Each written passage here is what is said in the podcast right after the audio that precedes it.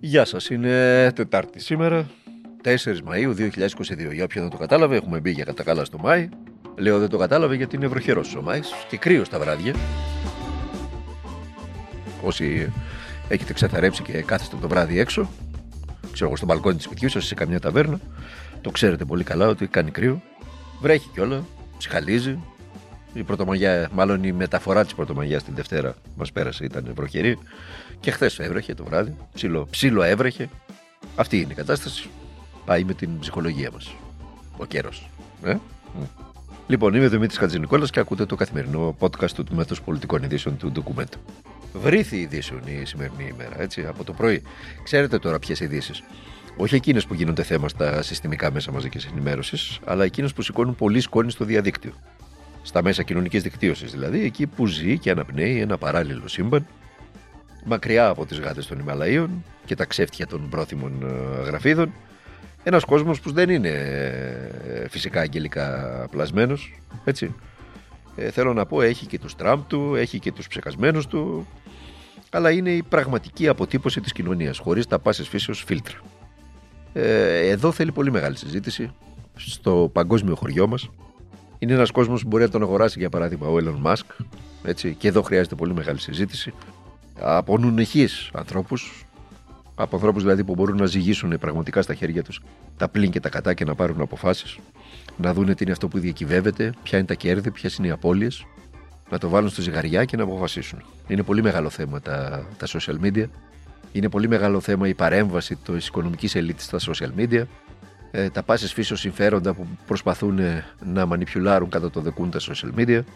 Έτσι, μην ξεχνάτε ότι όσο, όσο μεγαλύτερο βάρος μεταφέρεται από τα παραδοσιακά συστημικά μέσα στα μέσα κοινωνικής δικτύωσης, τόσο μεγαλύτερες θα είναι και οι προσπάθειες να αλωθούν και τα μέσα κοινωνικής δικτύωσης. Αυτό είναι ένα δεδομένο που δεν πρέπει να το αφισβητεί κανένας. Από όποια πλευρά και προέρχεται, ό,τι Θεό και να πιστεύει. Και από εκεί πρέπει να ξεκινήσει η συζήτηση γιατί τα μέσα κοινωνικής δικτύωσης, αν δεν κάνω λάθος, ε, ήρθαν στη ζωή μας ως μια τεχνολογική βεβαίως εξέλιξη, αλλά ως ένα ε, πεδίο απόλυτης ελευθερίας, όπου ο καθένας μπορούσε να γράφει ό,τι θέλει όπως το θέλει. Αυτό βεβαίως έχει και τους κινδύνους του και τις υπερβολές του, ακραίες σε πολύ μεγάλο βαθμό. Αλλά ε, αυτό είναι το τίμημα για κάποιους που πρέπει να πληρώσουμε. Για την αδιαμεσολάβητη δημοκρατία. Κάποιοι άλλοι λένε ότι δεν μπορεί να μην δεν παρεμβαίνουμε. Δολοφονούνται συνειδήσεις, δολοφονούνται ε, ονόματα, δολοφονούνται πολιτικοί, δολοφονούνται ε, ε, πολίτες μέσα από τα social media. Έτσι, είναι τρομερή η δύναμή τους. Βλέπετε τι γίνεται. Συνεπώς, χρειάζεται μια πολύ ψυχρή συζήτηση. Πάμε στο πρώτο ηχητικό. Dear Charles, κύριε Πρόεδρε της Σερβίας, dear Alexander, Κύριε Πρωθυπουργέ της Βουλγαρίας, κύριε Κύριλ, κύριε Πρωθυπουργέ της Βόρειας Μακεδονίας, κύριε Δήμηταρ, της Βόρειας Μακεδονίας, κύριε Δήμηταρ. Δεν θα πω ποτέ καλώς ορίζω το Μακεδόνα Πρωθυπουργό στη χώρα. Περιμένω να το πείτε εσείς, κύριε Τσίπρα. Φίλοι και φίλες από τη Σερβία, τη Βόρεια Μακεδονία, τη Βόρεια Μακεδονία. Κύριοι Πρωθυπουργοί της Ελλάδος, της Βουλγαρίας, της Βόρειας Μακεδονίας, κύριε Πρόεδρε της Σερβίας, της Βόρειας Μακεδονίας, της Βόρειας Μακεδονίας. Εγώ δεν θα πω ποτέ Βόρεια Μακεδονία.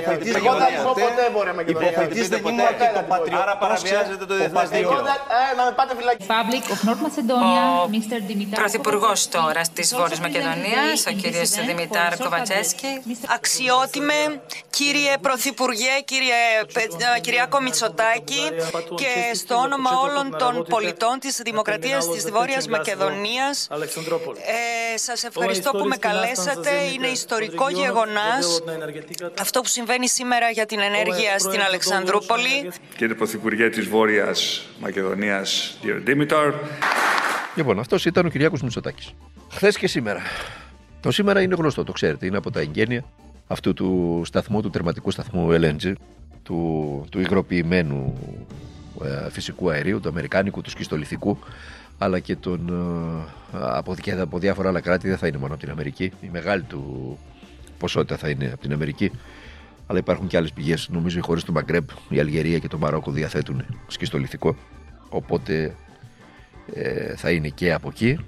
Τα εγγένεια που γίνανε χθες και τον ακούσατε εδώ να λέει την ε, Βόρεια Μακεδονία, Βόρεια Μακεδονία.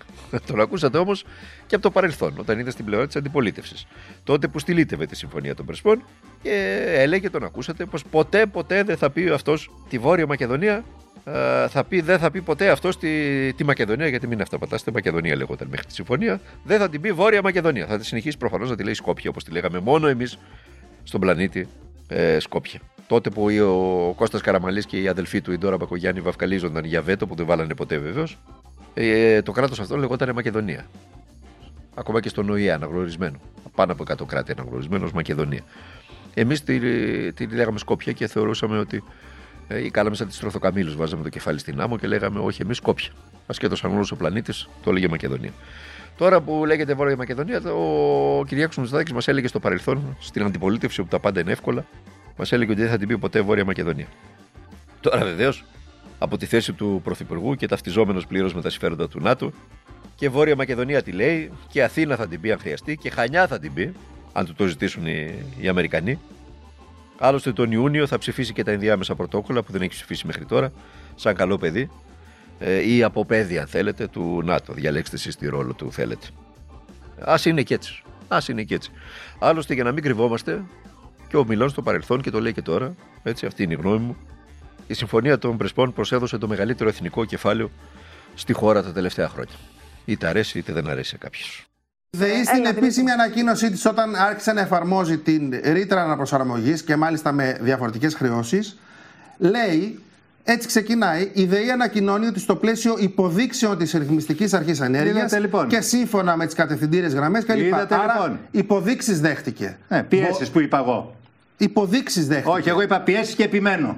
Άρα και με ξέρω βάση, και το- γιατί με υπήρξαν βάση οι τις πιέσεις υποδείξεις, αυτές. με βάση τις υποδείξεις πληρώνει όλος ο ελληνικός Όχι, λαός εγώ αυτές τις λέω, ληστικές εδώ, χρεώσεις. λέω στους τηλεθεατές μας ότι δεν υπήρξε καμία υπόδειξη. Αυτά είναι ευγενικά, να μην πω τι, γιατί δεν είναι σωστό.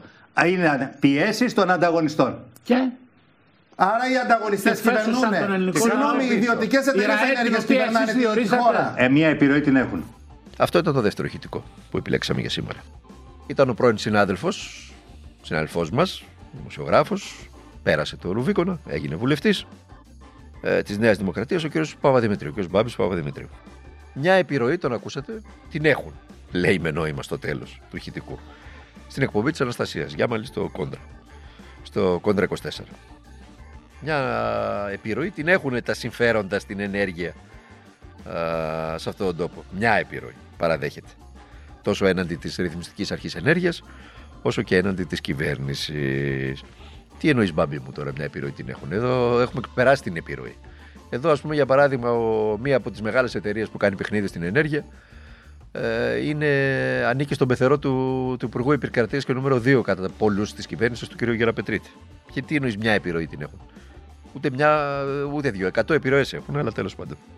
Κοινικός αλλά αληθινός ο Μπάμπης. Δεν περιμέναμε βέβαια την επιβεβαίωση από ένα βουλευτή της Νέας Δημοκρατίας και πρώην δημοσιογράφο για την έκταση της διαπλοκής και της διαφθοράς στη χώρα.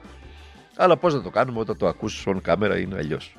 Επί του παρόντος να σας θυμίσω ότι αναμένουμε από την ε, Ρυθμιστική Αρχή Ενέργειας, αυτή που επηρεάζεται από τις εταιρείες, να μας πει πόσα είναι τα κέρδη των εταιρεών που την πιέζουν και την επηρεάζουν ώστε να έρθει μετά η κυβέρνηση του Κυριάκου Μητσοτάκη και να τα φορολογήσει τα κέρδη. Ζήσε μα, είναι φαστριφίλ. Και είναι και η εντέκατη φορά που το κάνετε, αν δεν κάνω λάθος. Και είναι και ο πρίγκιπας Νικόλαος μαζί μας, ο οποίος θα μας πει το, το κομμάτι το εκπαιδευτικό, το οποίο έχει πάρα πολύ σημασία. Πρίγκιπα Νικόλα, έχει υπάρχει και ένα κομμάτι εκπαιδευτικό. Μπορείτε να μας πείτε λίγο γι' αυτό, τι σημαίνει και πώς το. Και αυτή που ακούσατε ήταν η συνάδελφος στην κρατική ΕΡΤ σήμερα το πρωί, εν έτη 2022. Αποκάλεσε τον γιο του Κοκού πρίγκιπα στην κρατική τηλεόραση. On κάμερα παρακαλώ, δύο φορές κιόλα. Ο πρίγκιπας ήταν δίπλα. Εσκεμμένη ενέργεια της συναδέλφου. Το πιο πιθανό είναι ότι από ένα ανόητο κοριτσόπουλο, ένα ανόητο κοριτσόπουλο για να χαϊδέψει το σύστημα και συγκεκριμένα τον καλλιτεγκόμενος είσαι εσύ, που εσχάτως περνάει την ώρα του στο Dumfries House με τον Κάρολο και στη Ρεβιθούσα με τον Φίλιππο του Βελγίου, είπε αυτό που είπε. Το ότι φτύνει στα μούτρα τον ελληνικό λαό που έλυσε το πολιτιακό το 1974 παρακαλώ με δημοψήφισμα, ουδόλως την απασχολεί. Για την ΕΣΥΑ βέβαια, να αναμένουμε αντίδραση. Η ΕΣΥΑ δεν βρήκε μια κουβέντα να πει για την ετήσια έκθεση των δημοσιογράφων χωρίς σύνορα για την κατάσταση της ελευθερίας του τύπου στη χώρα. Είναι δυνατόν. Είναι δυνατόν να είσαι το, το, το, το, το κεντρικό όργανο των δημοσιογράφων, το συλλογικό όργανο των δημοσιογράφων στη χώρα, να βγάζουν οι δημοσιογράφοι χωρίς σύνορα την ετήσια έκθεσή τους, να λένε ότι έχεις κατραχυλήσει 38 θέσεις στην ελευθερία του τύπου, στα ζητήματα ελευθερίας του τύπου, έχει φτάσει στην 108η θέση. Τελευταία χώρα στα 27 κράτη-μέλη της Ευρωπαϊκής Ένωσης να είσαι πίσω και από την Μποτσουάνα και η Ένωση Συντακτών να μην βγάζει μια ανακοίνωση, να μην ζητάει το λόγο από την κυβέρνηση. Σοβαρά μιλάτε. Και περιμένουμε τώρα να επέμβει για να τραβήξει το αυτή στην κυρία αυτή που αποκαλούσε πρίγκιπα τον γιο του Κοκού. Μπλέξαμε με κύμβαλα του παρελθόντος και τιάρες βασιλικές. Άκου πρίγκιπας. Και να σας πω και κάτι να το ρωτήσω έτσι. Εδώ που τα λέμε. Από πού τα έχουν βρει τα χρήματα αυτή η πρώην βασιλική οικογένεια της χώρας. Όλοι αυτοί οι ανεπάγγελτοι και περνούν ζωή και κότα μετέχοντας στη οπλοϊκά event. Εκεί τον αποκάλεσε πρίγκιπα. Τον κάλεσε, κάλεσε τον πρίγκιπα να μας, πει να μας μεταφέρει την τεχνογνωσία του από τα ιστιοπλοϊκά event. Α, το διάτανο που λέει και ο κόσμος. Με όλους αυτούς που έχουν κάνει ρεσάλτο δεκαετίες τώρα στο ελαίο Θεού στα κρατικά ταμεία και στο πορτοφόλι μας. Πραγματικά δηλαδή, α το διάτανο με τον εποτισμό. Δεν μας έφταναν το Μητσοτακέικο και όλα τα τζάκια της πολιτικής, θα έχουμε τώρα και το κοκόσογο, τον πρίγκιπα. Λοιπόν, να κλείσουμε και με το παρακάτω χητικό για να δείτε τα μαύρα μας τα χάλια. Τώρα ακόμα χειρότερο το παρακάτω χητικό. Σας έχω φέρει όλα τα χαρτιά μου καλύπτω τις προποθέσει. Γιατί αρνείστε να μου δώσετε φαγητό.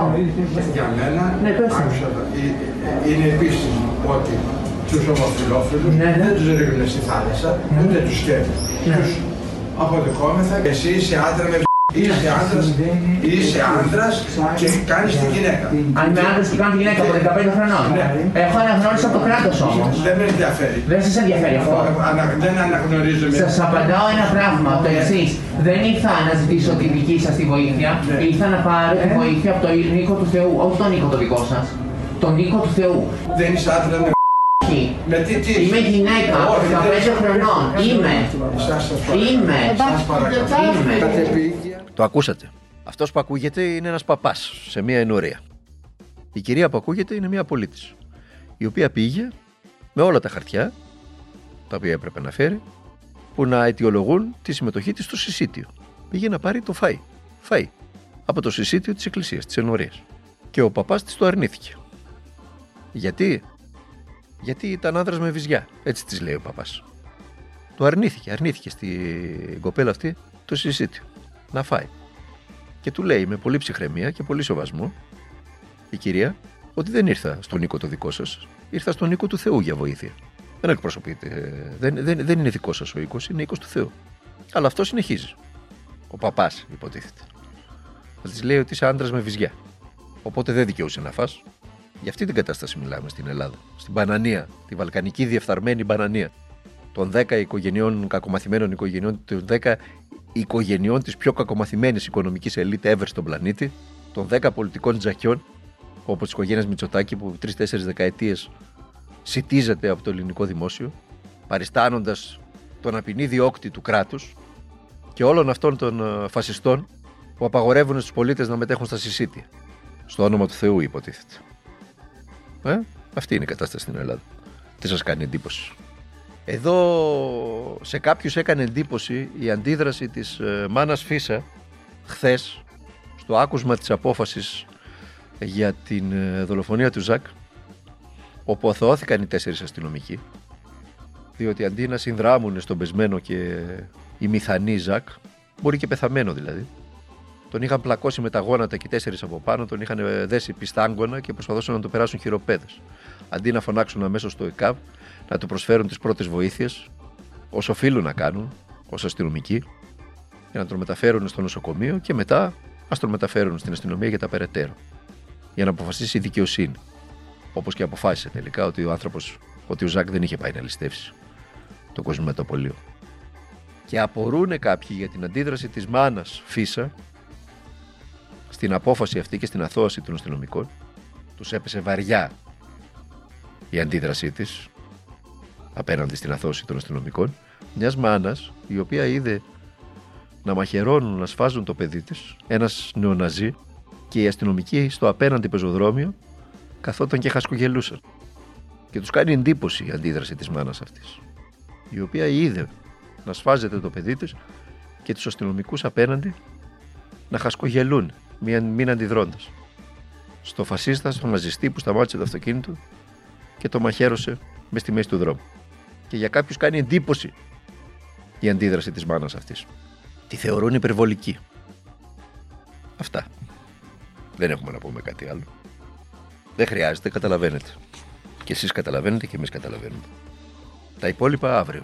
Στο αυριανό podcast του Τμήματος Πολιτικών Ειδήσεων. Το ντοκουμέντο είναι πέμπτη αύριο. Στην Ελλάδα του 2022 παρακαλώ. Να προσέχετε τον εαυτό σας, να προσέχετε τους αγαπημένους σας ανθρώπους, να μιλάτε με τους ανθρώπους σας και να αγωνίζεστε για τα πάντα. Μην αφήνετε τίποτα να πέσει κάτω πραγματικά. Να αγωνίζεστε για τα πάντα.